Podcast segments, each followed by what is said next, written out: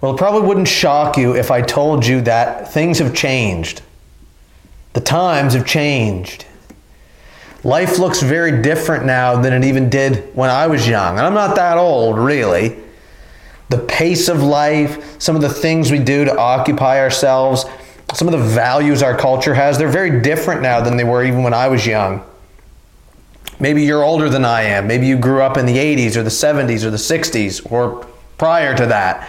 And you would attest to this. You would say, yes, things are so much different now than they were when I was young. We didn't even used to wear seat belts. We could rewind the clock even further back. What if we went back to, say, 250 years ago? That would be the year 1772. What if we took someone from 1772 and dropped them into our world? Do you think it would look a little different for them? I don't even know if they could compute. It would be so different. They might just faint and keel over on the floor. They would see things like electricity and cars driving around and planes flying overhead and this thing called the internet. It's vastly different than what things were like in those days.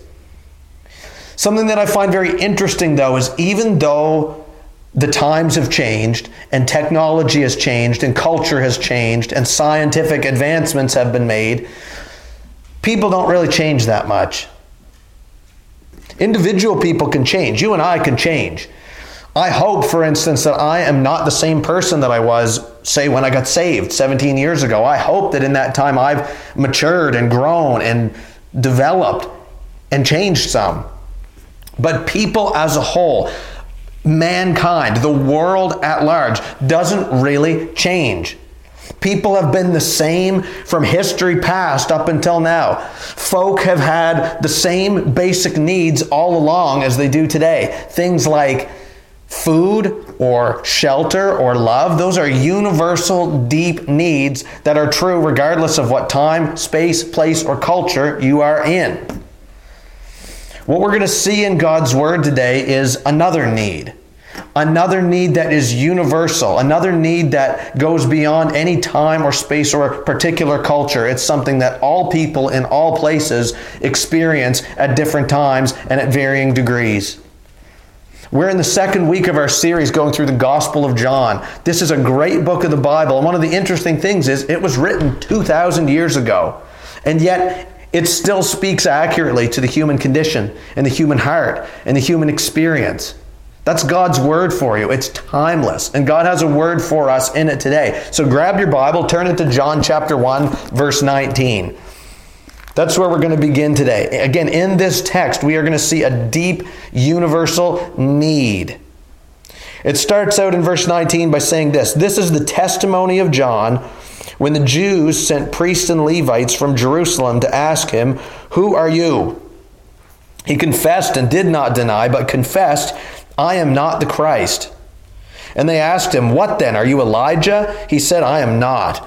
Are you the prophet? And he answered, No. So they said to him, Who are you? We need to give an answer to those who sent us. What do you say about yourself?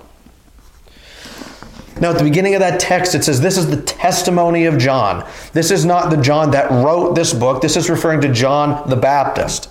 Now, you might think, why do I care about the testimony of John the Baptist? That was some guy that lived 2,000 years ago. I have a life. I'm struggling. I have my issues. I'm just trying to make it through this day intact. Why do I care about this John the Baptist character? Well, number one, as we learned last week, it said he was a man sent from God. That's what it says in John 1 6. God sent and was using and working through the life of John the Baptist. So we should pay attention to that. Furthermore, Jesus said in Matthew 11 11, of all people that have been born of woman, there is none greater than John the Baptist. It's pretty high praise coming from Jesus. God was all over John the Baptist, using him, working through his life and his work and his ministry. That should be cause enough for us to pay attention. When you and I see a life or see a person that God is working through, we should regard them and pay attention to what's happening in their life. Not just so that we can copy them and learn to look like them, but so that they can help us become more like Jesus. This is the testimony of John when the Jews sent priests and Levites from Jerusalem to ask him, Who are you? Now, the Jews in reference here, these are the Jewish religious leaders of the day. It says in verse 24, they had been sent by the Pharisees. The priests and Levites mentioned here, these are people that worked in the temple. The temple was in Jerusalem and it was the center of Jewish worship. It was the place where God's presence dwelt on the earth. It was where you went to worship. It was the connecting point between heaven and earth. And the priests and Levites worked in the temple as ministers before the Lord. But what was going on here is that apart from the temple, apart from Jerusalem, apart from the religious clergy, God was moving through John.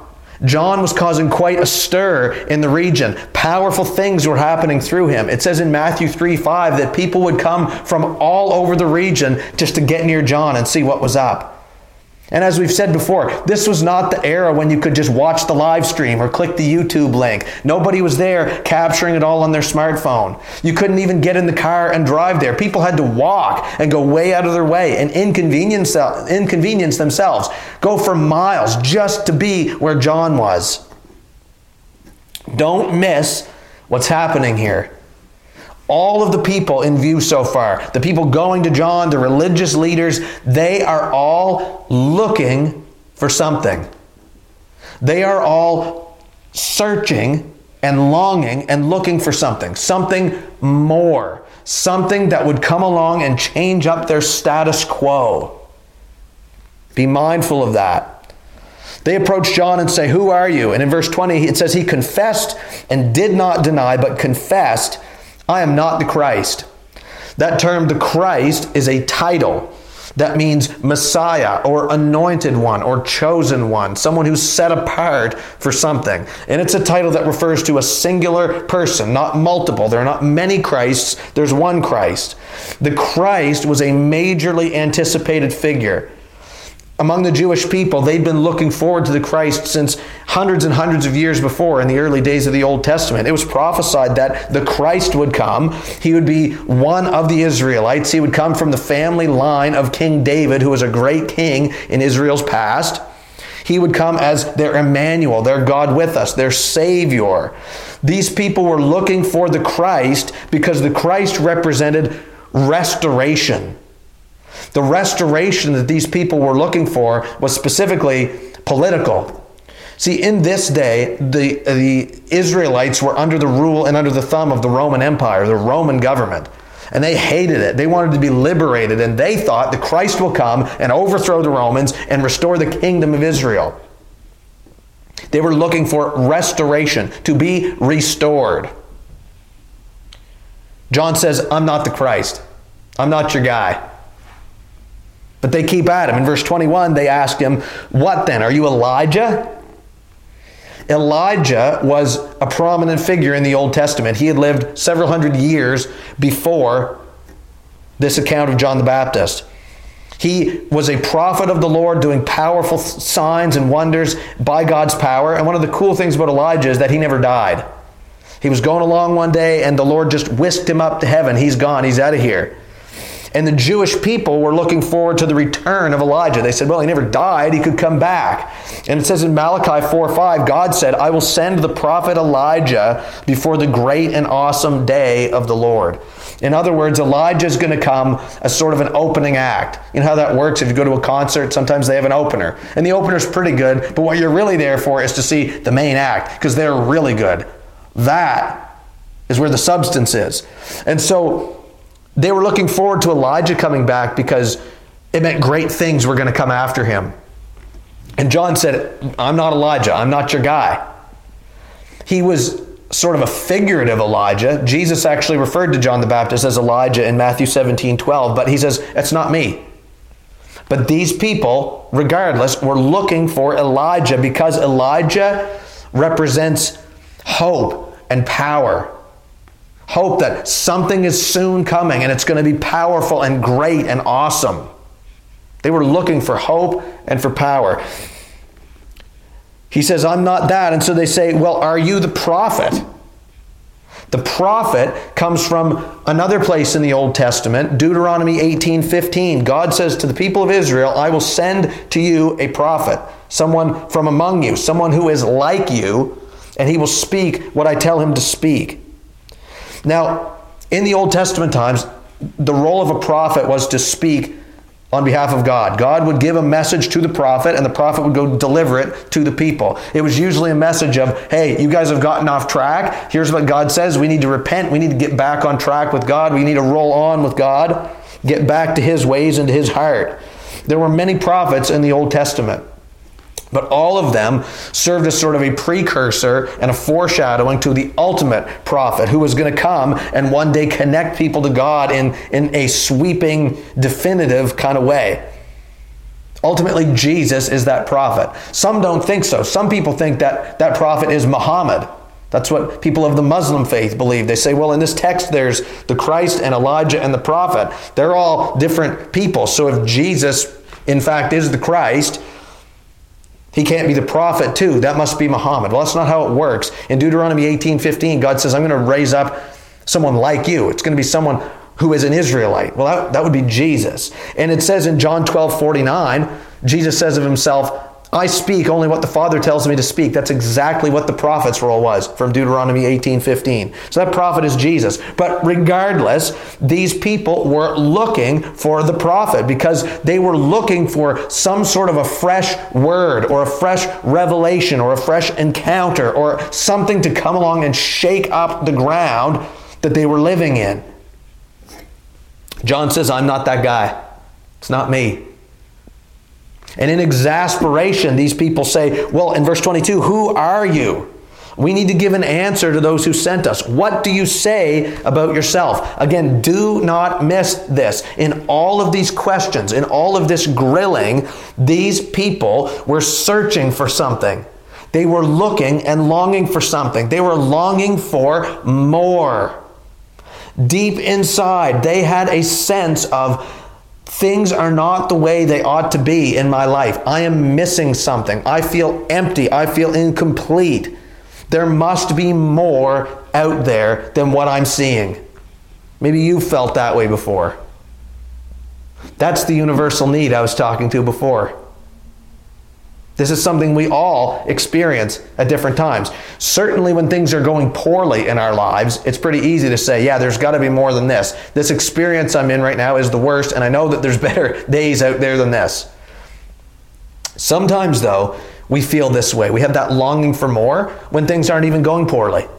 Sometimes we're rolling, around, rolling along, we're not in some kind of catastrophe or disaster, yet there's just this gnaw this sense in our heart that something's missing. There is something more out there, something that I am not seeing.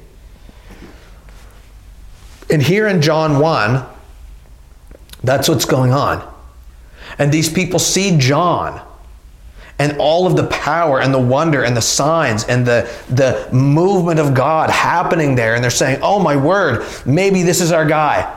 We got to go check him out. And they throw all their eggs in his basket. And what he's trying to say is, I am not your guy. This is the wrong place. And do you know what? We do the exact same thing in our day. We have this void, this hole, this longing in our souls, this aching in our bones that says there's got to be more than this. And we naturally, instinctively set out to fill that void. And we tend to fill it with all of the wrong things. We say, if I only could have an increase in my finances, that void would be filled. If only the government would change the rules and I could go see my friends and my family, that, that void would be filled in me. If only I could find that special someone, that relationship, that boyfriend, that girlfriend, that would really just fill the void in my life. If I could only just have the new and shiny phone or car or house, that would satisfy me. And as good as all of those things seem, none of them are ever good enough to fill the void that is in us. We need something more enduring than these things.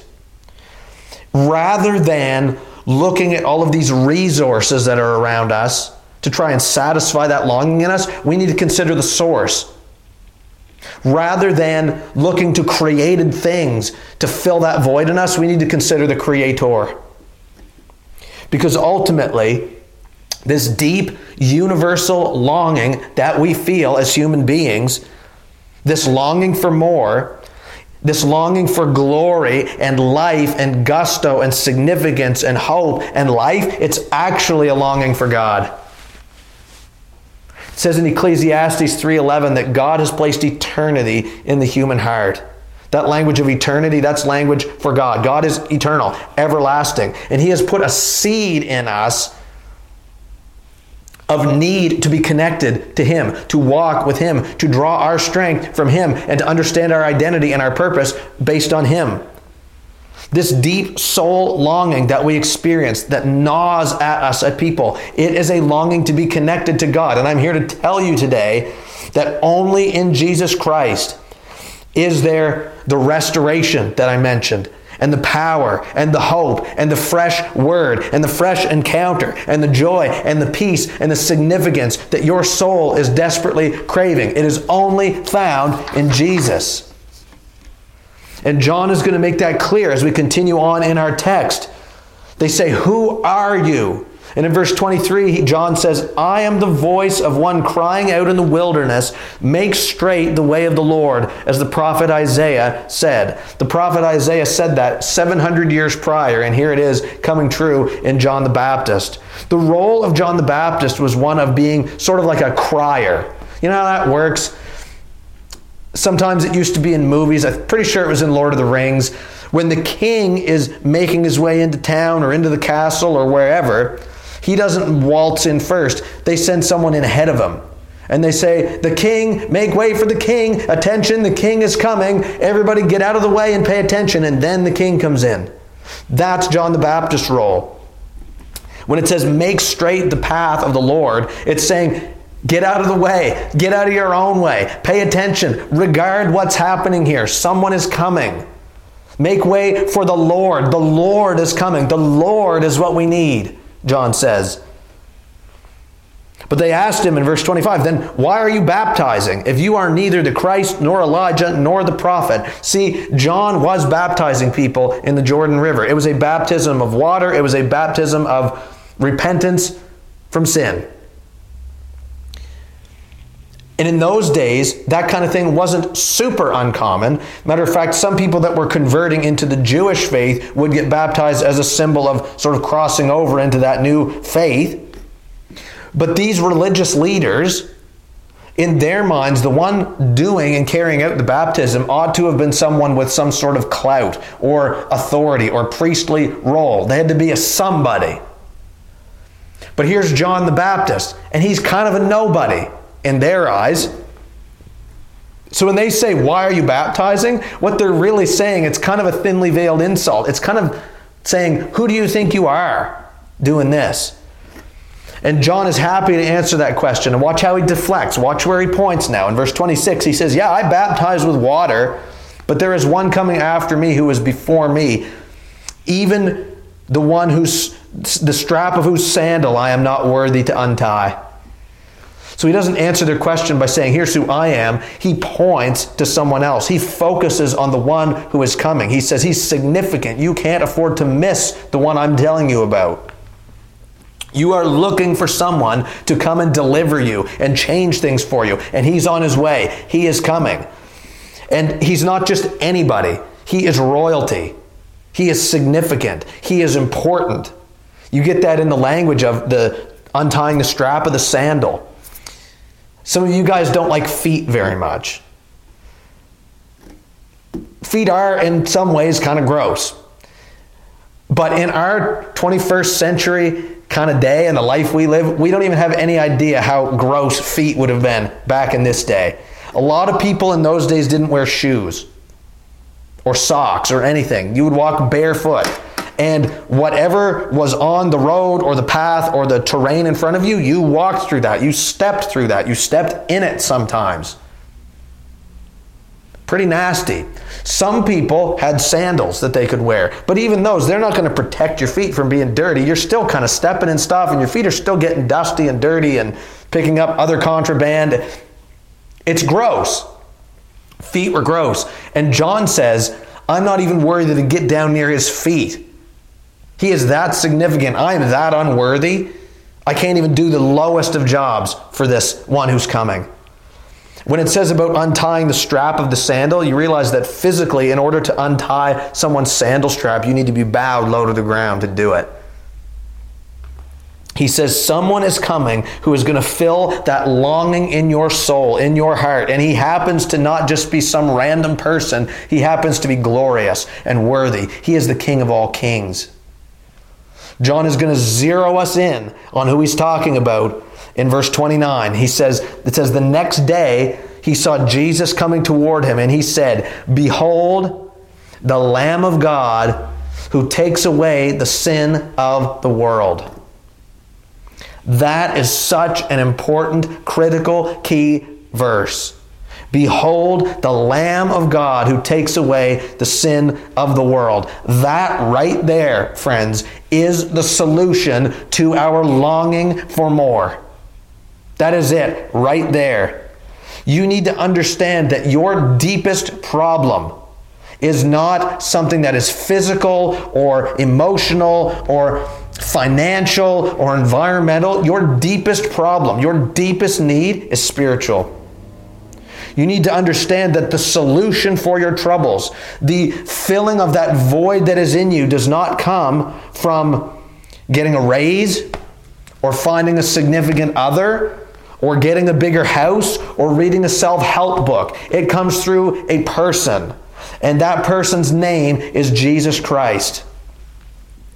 You need to know that you and I were created to be in relationship with God. That is literally part of our physical hardwiring DNA as human beings. We were made to be with God, to walk with Him, to abide with Him, to enjoy Him, to experience His presence, to follow Him, to love Him, to serve Him, to worship Him. God says, The way I want it is that I will be your God and you will be my people. That's how He has it set up. And that is the scenario when life flourishes. That is the position that we are supposed to occupy as human beings. The problem is, we have all rendered ourselves incapable of being in that position. Because we have all sinned. Every single one of us. We have sinned fallen short of God's glory. We have rebelled against Him, turned away from Him, turned our backs on Him, walked away from Him, gone against Him, been hostile against Him, made ourselves enemies of God by our sin. And sin separates us from Him. Because of our sin, we have brought death into our story and death into the world. Because of our sin, we have all put ourselves on a path that leads in shame and punishment and condemnation and wrath. It's not good. Apart from some sort of outside intervention, we are not in good shape. We are not able to live the lives that we were created to live. That's tragic.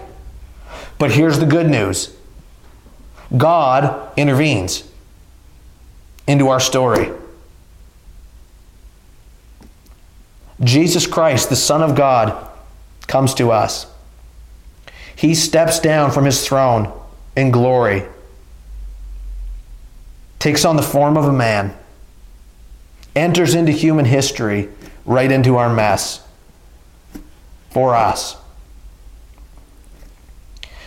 Jesus lived a perfect sinless life, which we have all failed to live. And then he went to a cross to die as our sacrifice for sin. You see, God in history past set up a sacrificial system. It says in his word that no sin is forgiven without the shedding of blood. Blood needs to be shed for you to be forgiven. Something has to die so that you can live. And in this sacrificial system, animals would be sacrificed, and their blood would atone for the sins of the people. Oftentimes, the animal that was sacrificed was a lamb, a pure, spotless, unblemished lamb. That's why it says here, the Lamb of God who takes away the sin of the world. The problem with the sacrificial system, though, was that it was not enduring, it was not lasting. Time after time, year after year, again and again, people had to come and sacrifice an animal, sacrifice an animal, sacrifice an animal. It wasn't meant to last until the ultimate sacrifice came on the scene Jesus. God Himself sacrificed His life to pay for ours. And His sacrifice, His death on the cross, takes away our sin. By dying on the cross, Jesus took on our sin and He gave us His righteousness. Through the cross, Jesus takes our death so that we can have life. Through the cross, Jesus takes on our wrath so that we can have blessing. Because he loves us. His sacrifice, and only his sacrifice, is the means by which we can be saved, by which we can be made right with God, by which we can enter into the relationship with God, which is the life and the place that we were supposed to occupy all along. Only through the sacrifice of Jesus Christ can our situation be changed. That might not be what you'd expect. You'd say, I'm not sure that speaks to the longing in my heart. I'm pretty sure what I need is a new car or a new phone. But this is it. Don't miss it. This is where it all begins.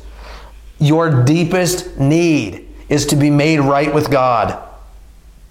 That is the need you sense at the very pit of your stomach, deep in your soul, right within your bones. It's to be made right with God so you can walk with God. And once you are made right with God through faith in Jesus Christ, accepting Him as your Lord and your Savior for the forgiveness of your sins, you enter into relationship with God, which is the space you were created to occupy all along.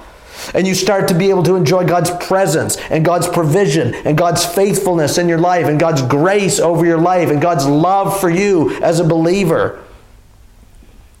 And the fact that God is for you, so who could be against you? And the fact that He has an eternity for you. Friends, that is a life. And that is what starts to address the need in our souls. You need Jesus. We all need Jesus. And John, in the rest of this text today, he clearly identifies Jesus as the key to it all. In verse 30, he says, This Jesus is he of whom I said, He comes before me because he was before me. John recognizes him as the eternal God who has stepped down into human history. Verse 31, John says, I myself did not know him. John didn't recognize him at first. Jesus lived most of his life in obscurity. But John says, Excuse me, this is the reason I came baptizing, that he might might be revealed. It's so that you could see him. It's so that Jesus could be made known. Verse 32 John bore witness I saw the Spirit descend on him like a dove, and it remained on him. That's a reference to Jesus' baptism. In Matthew chapter 3, we can read about that. John baptized Jesus, and in the wake of that event, the Holy Spirit descended from heaven in the form of a dove, and it remained on Jesus. John said, That was a sign. This is who you need. This is who God has sent. This is the one our souls long for. Verse 33 it says, God said to me, This is he who baptizes with the Holy Spirit. The Holy Spirit is God. God exists in three parts, three persons the Father, the Son, the Spirit. And the Holy Spirit comes to live inside of us and with us as believers. So when you accept Jesus as your Lord and your Savior, you receive the gift of the Holy Spirit. This is the power and the presence of God with you, in you, working through you, for you. So you are never alone. You are never abandoned. You are never isolated. You are never cut off. God is always with you as a Christian by the power of the Holy Spirit. And Jesus is the one through whom the Spirit comes. And in verse 34, John caps it all off. He says, This is the Son of God. A title that major can't be overlooked. He is significant. God Himself is among us in the person of Jesus Christ. You cannot miss that. Friends, that longing for more that we all have experienced is really a longing to be with Jesus, to know Jesus, to walk with Jesus. You need to know Him today. You need to discover and experience His love and His goodness and His grace and His salvation today. Maybe for the first time, you need to regard Jesus. If you have never known him, if you have never accepted him as your Lord and your Savior, if you have never been saved, if you have never had your sins forgiven in him, now is the day. If you want to know more about that, reach out to us. We'd love to chat about that with you because you need Jesus. That's the only thing that's going to satisfy that longing in your heart. I realize a lot of us listening now are already Christians. And the answer is still the same for you. Even as Christians, sometimes we get into times and seasons and spaces where we feel that gnawing at us, that sense of something's not quite right. There must be more than this. Jesus is still the answer. It's not that we just need Jesus only to get saved, we still need Him each and every day. And if you're ever in that place, maybe you're there right now, Christian, where you're longing for more, Jesus is still what you need. I'm not suggesting you need to get saved again. That's not how it works. But I'm suggesting that you need a fresh look, a fresh encounter, a fresh experience with your Lord and your Savior. That is what your soul needs. Don't try to fill that void by looking somewhere else. It's Jesus. It's always been Jesus, and it's only Jesus. And my hope and my prayer for us is that we would be a people in this season who can behold Jesus in a new way, in a fresh way, in an incredible way. That His power and His love and His grace would wash over us, that His presence would strongly be with us and that that longing that's in our souls sometimes would be quieted and stilled because of his involvement and his presence in our lives. Friends, we need Jesus.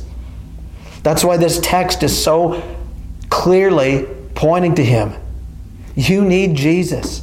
We all need Jesus. What I want to do with the few minutes I've got left, I want to kind of pivot. I want to change gears a little bit. There's something else in this text that God wants us to get today. And I'm speaking this toward Christians, people who are already believers. This one's for you. God kind of gave me this today. Wanted to make sure we we got onto this before we moved on from this text. It's incomplete to read this section of John chapter 1 without seeing ourselves in it as well. We see John the Baptist who comes as a witness about Jesus, to testify about Jesus, and to show the world who Jesus is. Guess who else has that job and that role and that responsibility? You and I, as believers. We do. It says in 1 Peter 2 9 that we are called to proclaim the excellencies of Him who called us out of darkness and into His marvelous light. You and I are to witness to Jesus. We are called to that activity. We are called to a testifying about him so that the world would look at us and they would see and be drawn to Jesus. That is the role that we are to occupy as Christians. And so, what can we take away from this section of Scripture in John 1? What can we take away from the example of John the Baptist as far as it goes to our witnessing for Christ? I got four quick things for you that I want to encourage you with. Number one is this confess. Confess. When they come to John at the start in verse 19 and say, Who are you? It says in verse 20, He confessed and did not deny, but confessed. And it struck me this week. Why is that word confessed there twice? He confessed and didn't deny, but confessed. You want to know why? It's because that's a significant word and it's a specific word confess. To confess is not the same as you happen to not deny. It's not about, I, I happen to not deny and denounce and diminish Jesus. No, it's we go on the offensive and you consciously, deliberately, intentionally do something. That's what confession is. There are some people who would never deny Jesus, but they also won't confess him either. People have this idea in their minds that I believe privately. My faith is a private matter. And if someone expressly asked me, I wouldn't deny it, but I don't publicize that. I'm sort of just a closet Christian. Let me tell you something, friends. Our faith is not supposed to just be a private one, but a public one. That's why Jesus said no one lights a lamp and then covers it over with a basket, but they put it somewhere prominent so that the whole room can see that light. Now, that doesn't mean that we need to be pushy as witnesses for Christ. That doesn't mean we got to cram Jesus down people's throat and be that annoying, obnoxious religious person. But what this is saying is that if you are walking with Jesus, if you are close to Jesus and spending any time with Jesus, he's going to rub off on you. That's how it works. He is going to change you, and that's going to spill over into the words that you say, the things that you do, the thoughts that you think, the way that you express yourself around other people. And other people are going to notice. The, way that you live your life should give some kind of indication that Jesus is present in it. I'm not saying we're perfect, but I'm saying that there should at least be a flicker, a spark. There's something different about that person. Eventually, the words, the speaking, the sharing is required.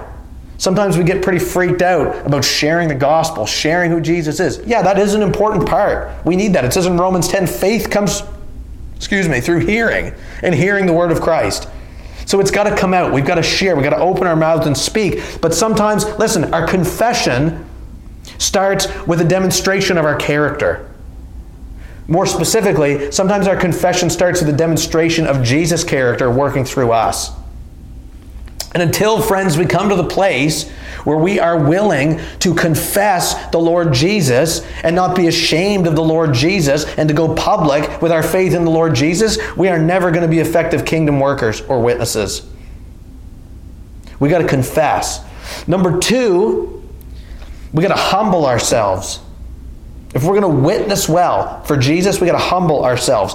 In this scripture that we read today, John was given major opportunities to pump his tires and inflate his ego. First of all, people came from all around to see him. The important religious people, the influential people came to see him. They flocked to him. That's an ego booster. Not to mention that, they'd say, Are you this important person? Are you this significant figure? And all the while, he remained grounded and humble through that. When he had an opportunity to take the spotlight on for himself, he stayed humble. Let that be a lesson and an example for us. Human nature and instinct is to grab the glory for ourselves. But John the Baptist's example is that he gives the glory and he gives it to Jesus.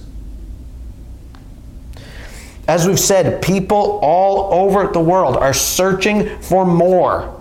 They are searching for something greater, more impactful, more significant in this life. And we do not want to be a people who block them from seeing that because we're too busy trying to elevate ourselves and our agenda and our program. We got to humble ourselves. Number three, don't let circumstances detract from your witness. In verse 23, John says, I'm the voice crying out in the wilderness. John literally ministered in the actual physical wilderness. He was in a place where it was sort of a desert wasteland. And you guys know about the wilderness. Not much grows there, there's not much happening, not much life or flourishing or blossoming happens in the desert. Sometimes we go through desert and wilderness periods in our lives as well. Times where God seems distant, times where our circumstances are really bogging us down, times where we can't really make heads or tails of, of how we feel or what we're supposed to be doing. We're just kind of mucking through every day. Maybe you're in a wilderness period today. The temptation that Satan is going to try to throw at you is that you would start to believe that God has abandoned you in the wilderness, which is completely untrue. Friend, God is with you in the wilderness. God is with you. And like in this account in the book of John, in that place of wilderness, God was moving. God was active. God was present. God was doing things through the life of John the Baptist. God can do something in your period of wilderness.